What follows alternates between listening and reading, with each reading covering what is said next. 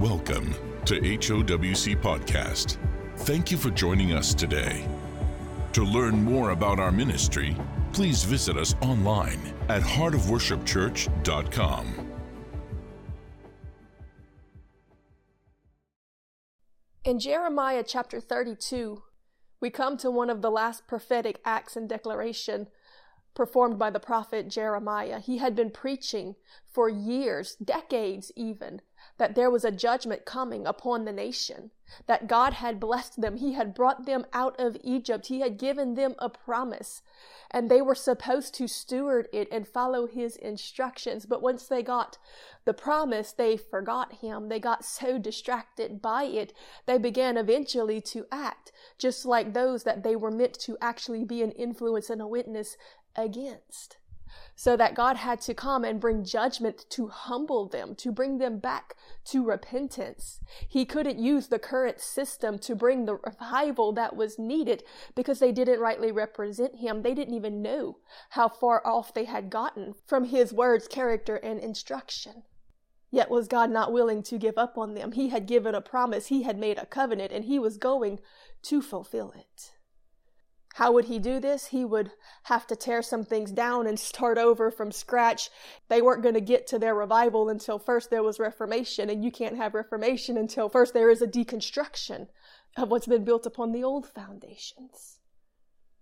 So Jeremiah prophesies that the Chaldeans are coming and they're going to attack, and Israel is going to fall to them. God is not going to defend them against this because his hand is in it. He has allowed it to happen. He has stopped restraining it.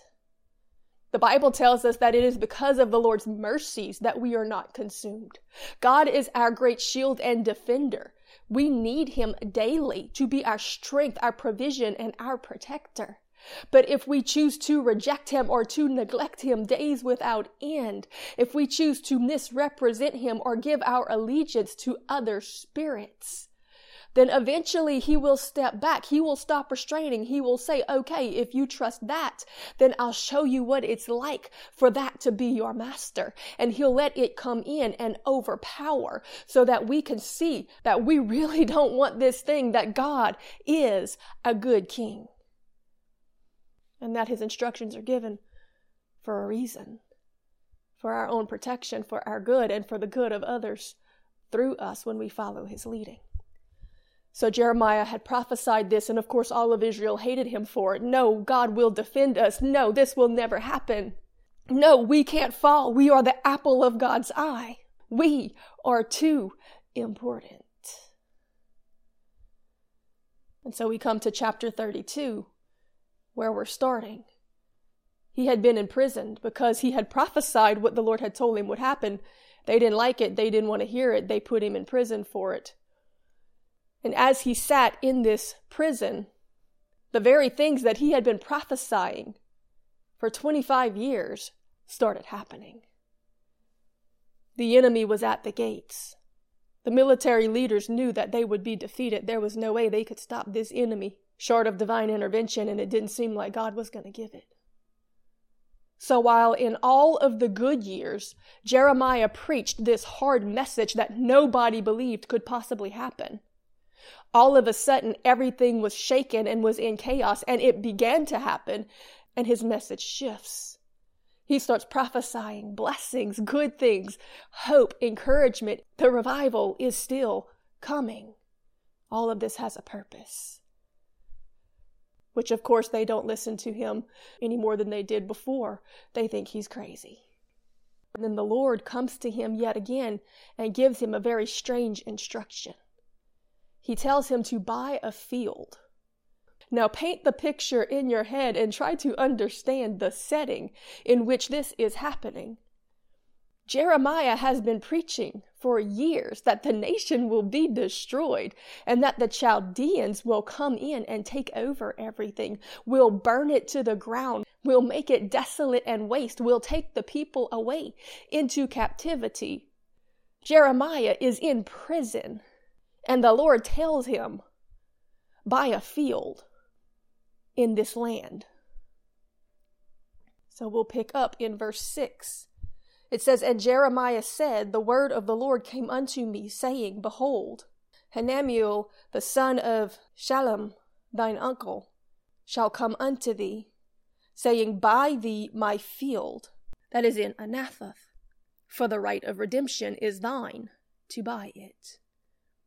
Now, I love when I read things in the Old Testament to read it with a Strong's Concordance. And if you don't know what that is, it's basically a Bible dictionary that gives you the original word that was there in the Hebrew in the Old Testament or in the Greek in the New Testament and a full definition of what that word meant in the time and in the culture because these things were translated and sometimes you can't get an exact translation of the word and so you can get more meaning by looking these things up in their original language. But more than that, when you're dealing with names, they always had meaning in the Bible. God always gave people and places names that were very important, and very often they add an extra layer of revelation to the story.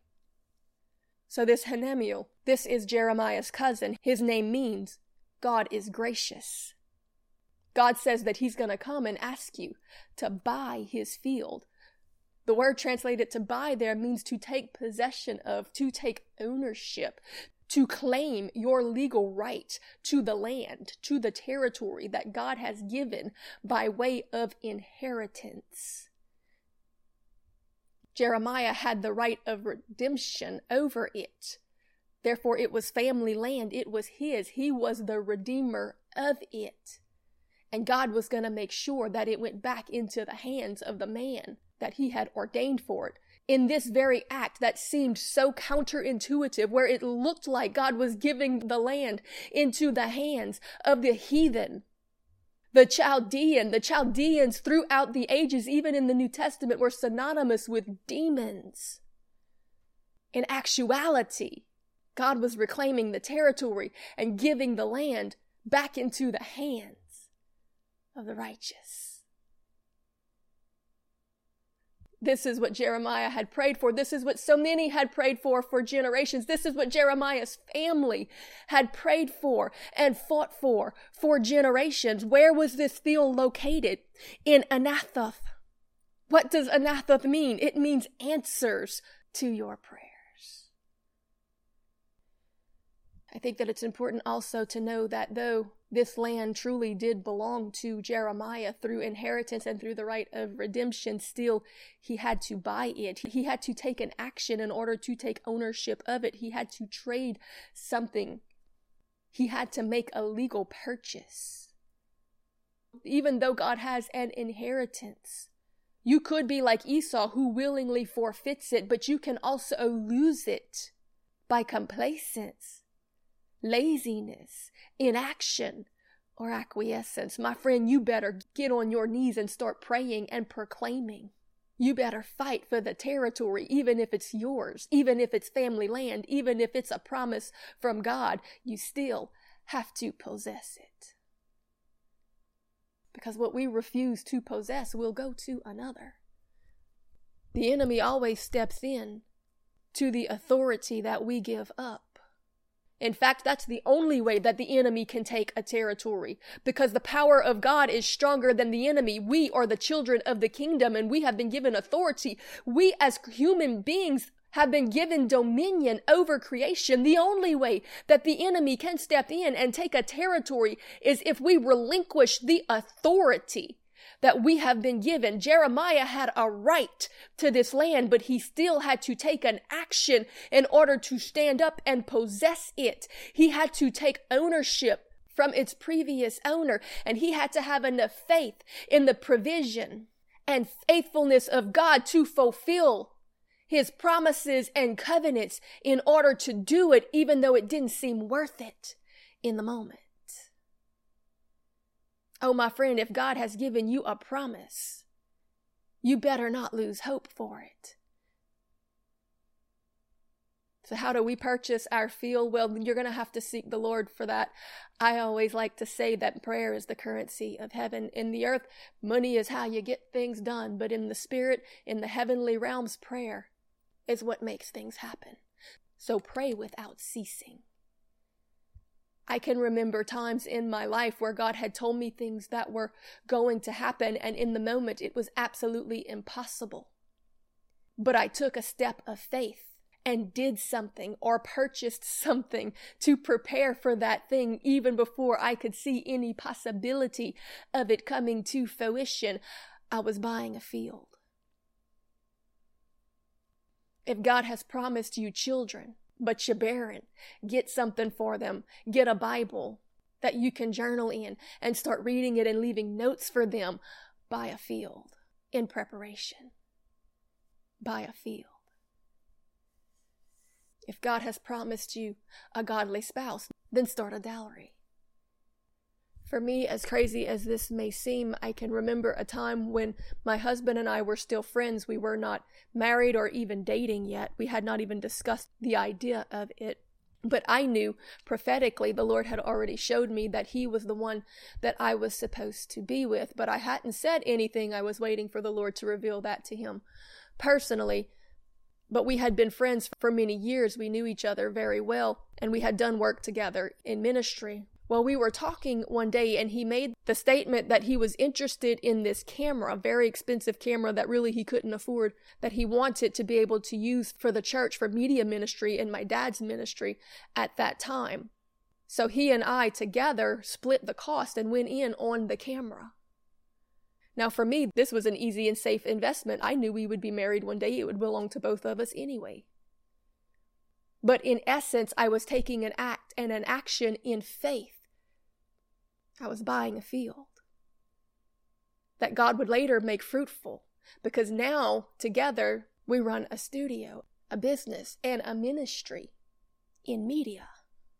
So that act of faith was a seed planted, a declaration, an agreement with a covenant that God set in motion, a field purchase that would later bear fruit and bring a harvest. That's what Jeremiah was doing.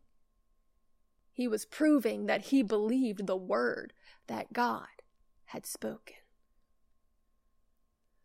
God told Jeremiah that he had the right of inheritance and the law of redemption so that he should buy this field, that he had a right to purchase it, or it might be better to say that he had a duty to redeem it. So let me explain to you really quick how redemption worked in the old patriarchal systems.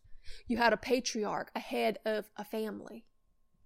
He owned all of the land and handled all of the resources. His children, his servants, his close family, they all lived on the land and did the work of the family trade together if land was lost, if it was sold, if someone was stolen, if someone went into slavery, if someone did something crazy and lost everything or themselves, it was the patriarch's job to take whatever resources he had available to him and go out and redeem them back into the family again, and also to keep that family land within the family. Because God had given the 12 tribes certain territories, and it was up to them to hold it, to possess it, until the fulfillment of God's promises to Abraham. In this way would God keep Abraham's descendants in the land that was promised to them until God Himself comes with New Jerusalem to finish the covenant. Whatever God had assigned, He expected those tribes to hold, to possess, to occupy. So that when He tells Jeremiah that he has the right of redemption, He's telling him, don't give up the land, don't forget the covenant and don't lose hope for God's fulfillment of it. This territory will be taken. It's just going to happen in a very unlikely way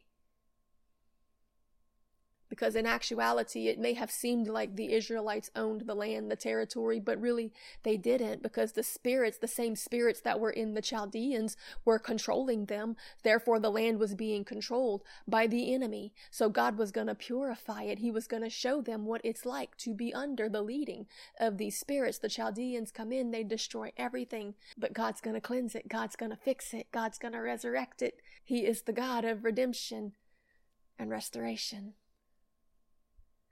And one of the last prophetic declarations that he delivers through Jeremiah is this message that even through judgment, there is always a work.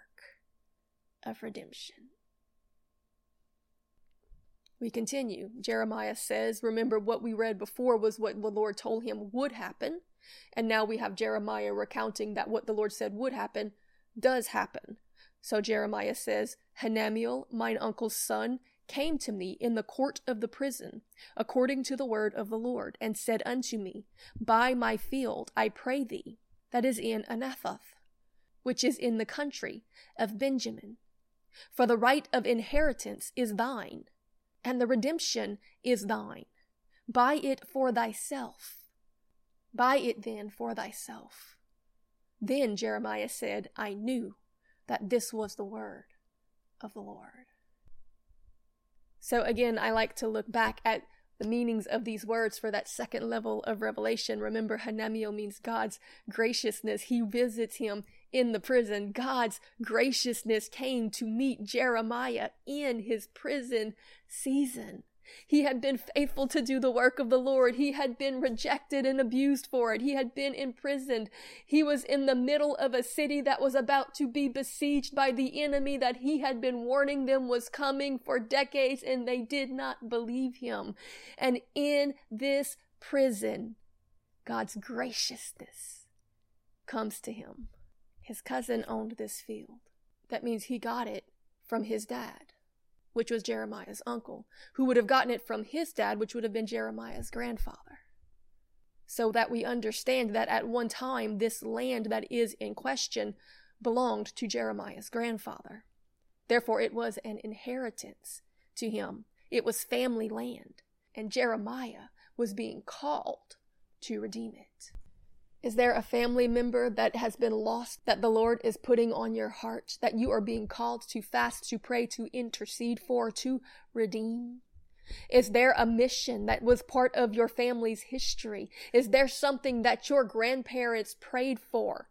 I love that in ten Boom's story, she was an amazing woman of God who saved many Jews during the time of the Holocaust. She was eventually captured and put into the concentration camps. She did great ministry while she was within them, and by a miracle of God, she survived them, came out, and continued to do ministry for the rest of her life.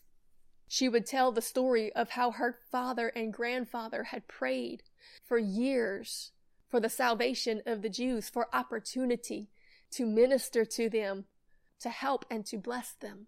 Two generations later, their granddaughter in the very same house that they held prayer meetings to pray for the Jews in, they were able to hide them, feed them, and get them out to safety. They were able to fulfill the mission. There was an inheritance, and she claimed it.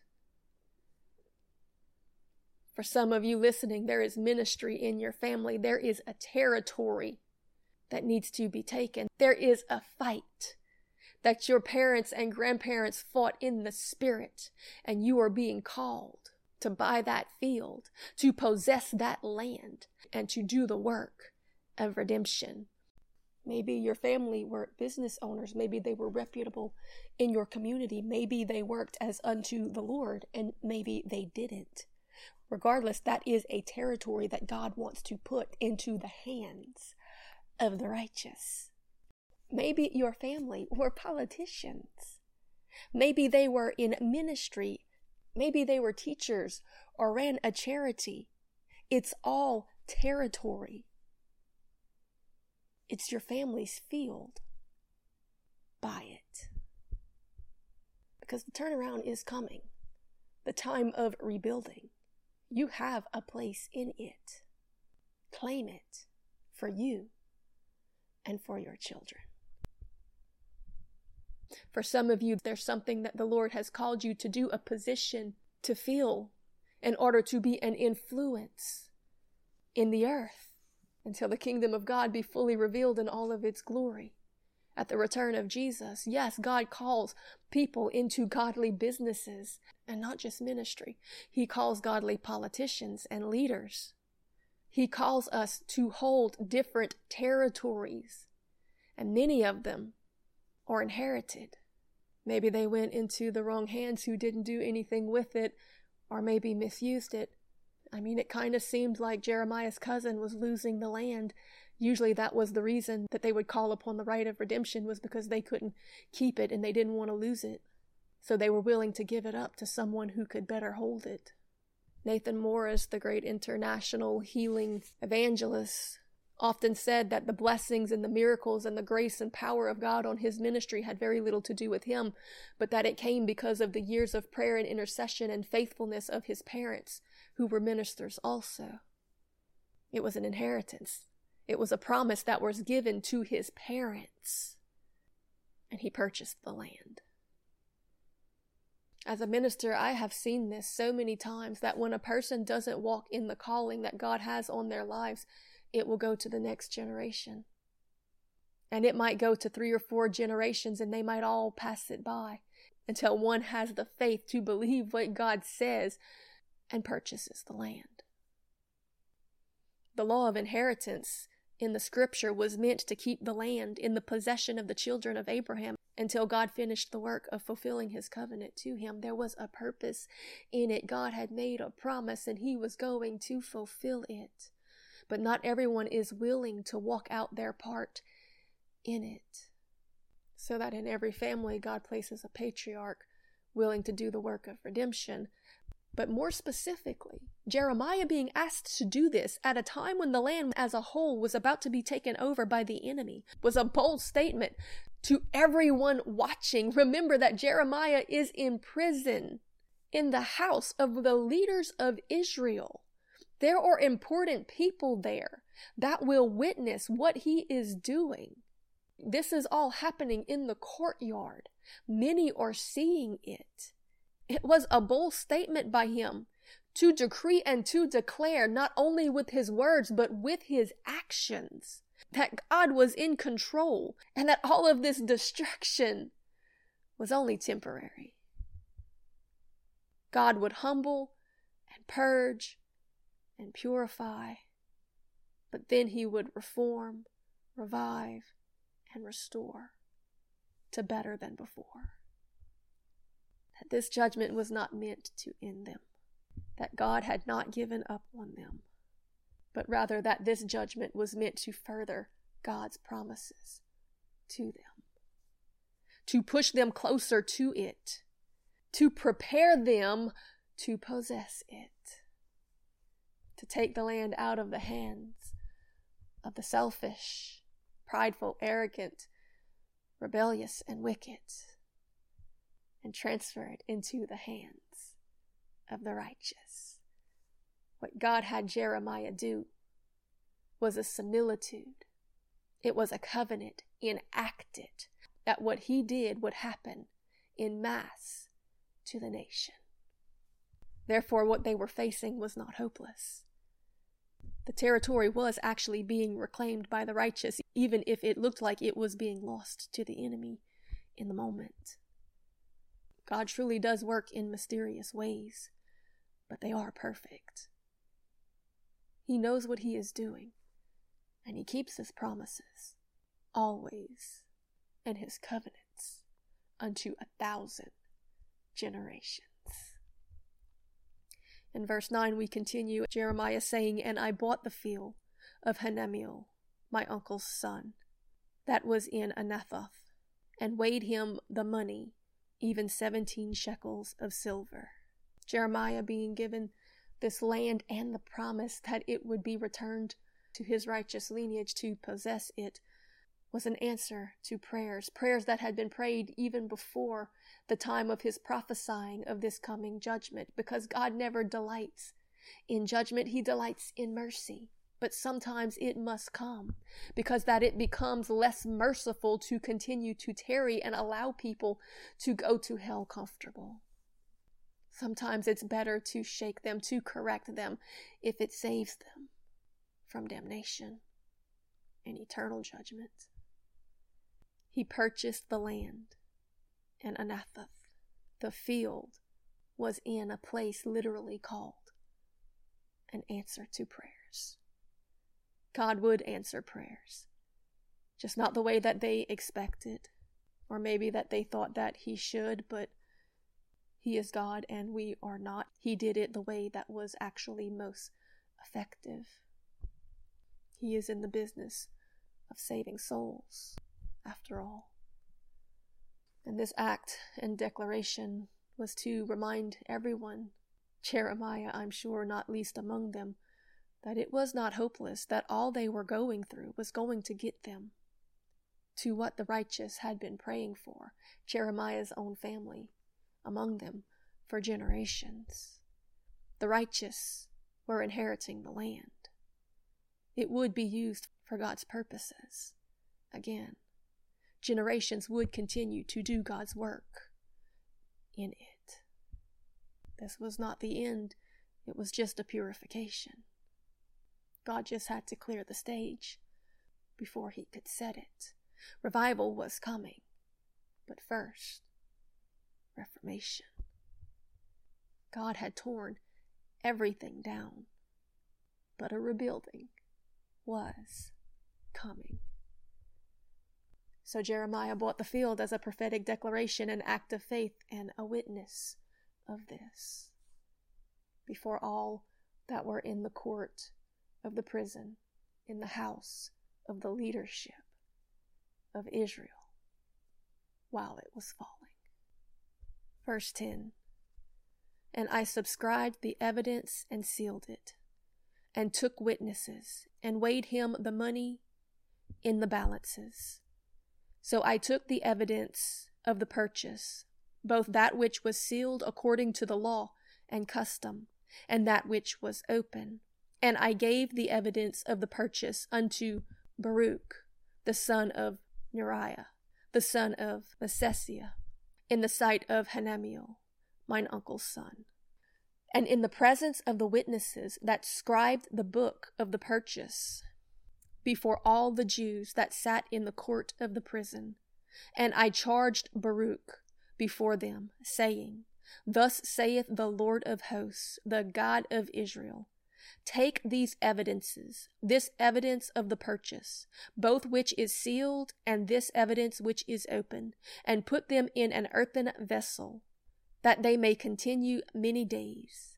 For thus saith the Lord of hosts, the God of Israel Houses and fields and vineyards shall be possessed again in this land.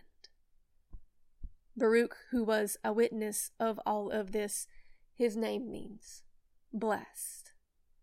Those who witnessed this action, this declaration, this similitude, this witness, blessed the ones that perceived it and received it into their spirit.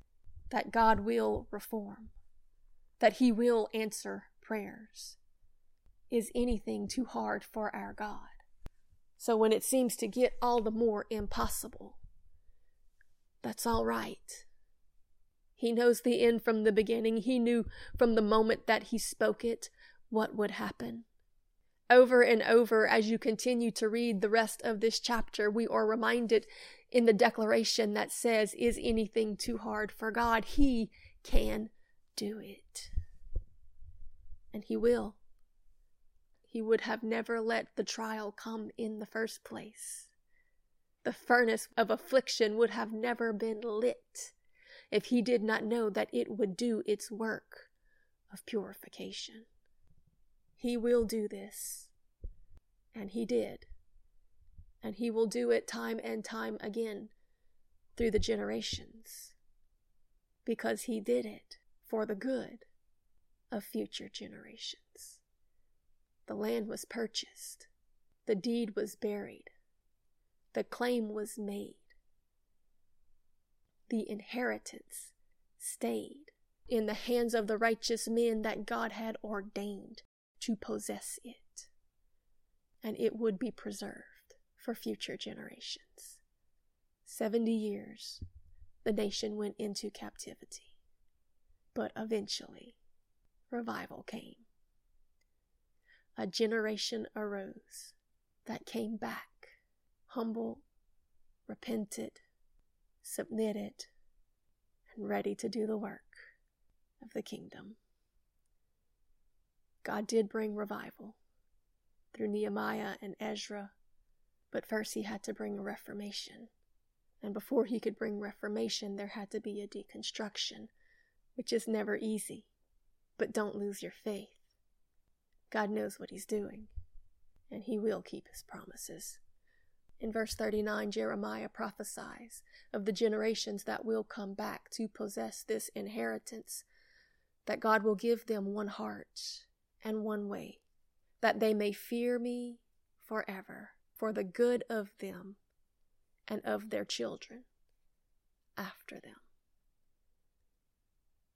You see, what God does, He does for the good, not just for us, but for generations to come.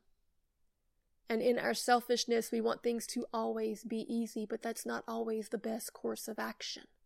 If it makes people complacent in their sins, error, and rebellion, we have to be willing to say, Lord, whatever it takes, even if you've got to shake this nation to its core, take the land out of the hand of the unrighteous, and prepare the ground for a harvest for future generations.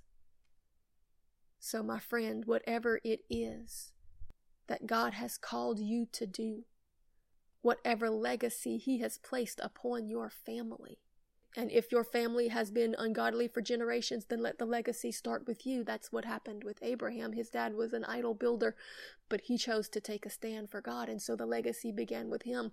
Regardless, it still affected the future generations. It still brought future generations into godly covenant.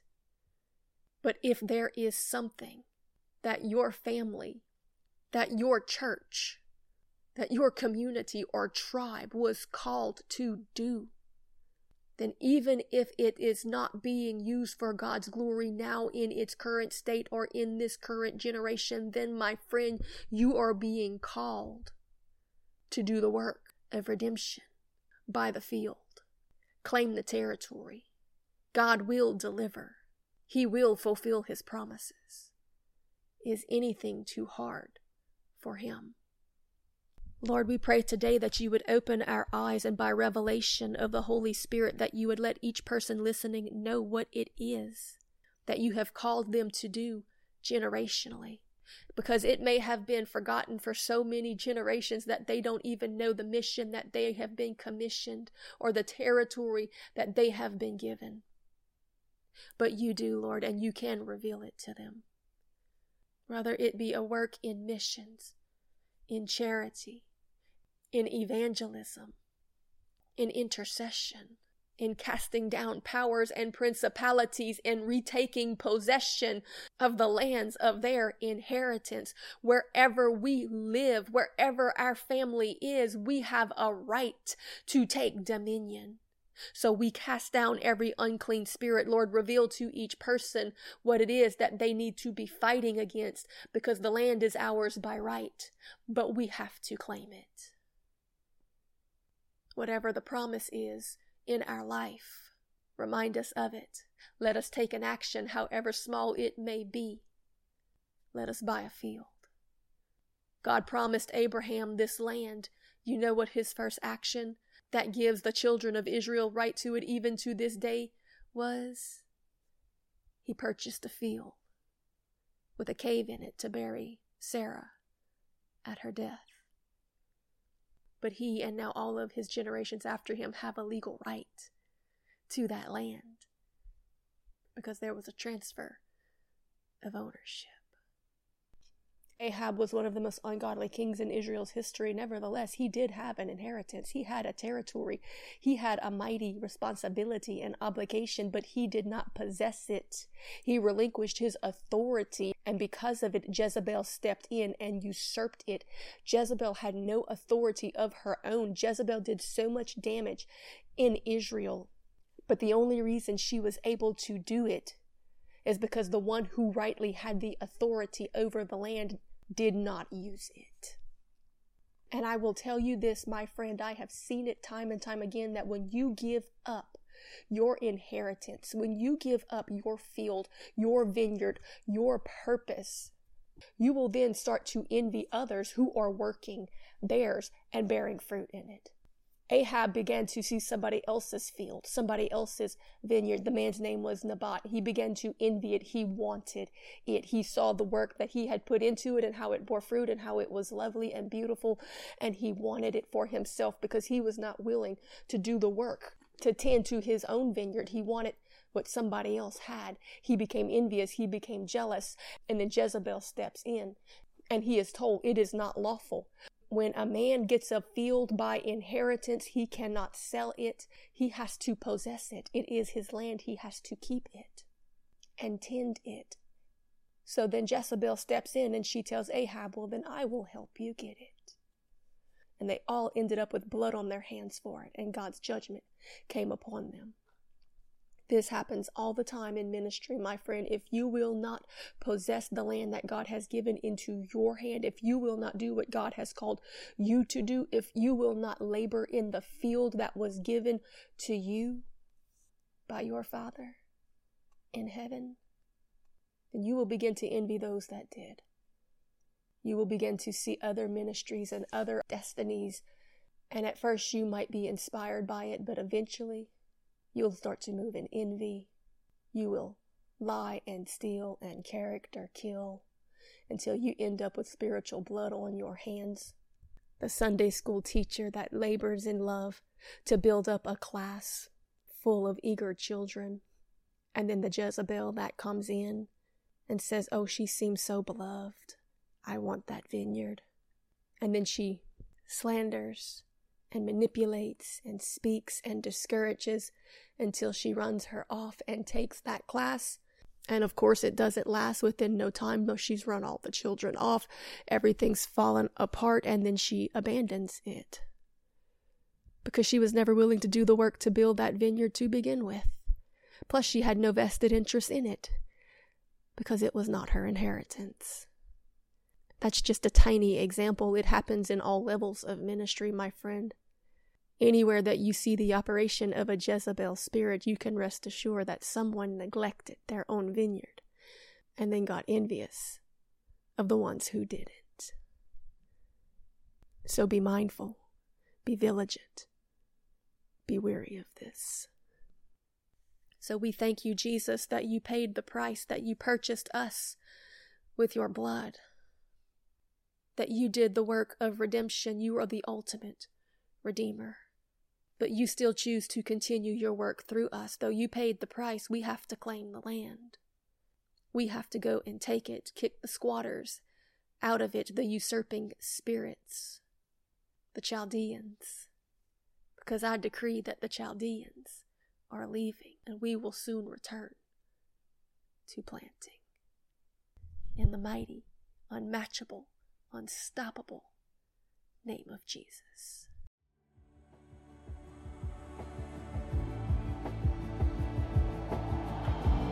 Thank you for joining us today. This program was brought to you by HOWC Media Ministries. For more messages like this or information about our ministry, please visit us online at heartofworshipchurch.com.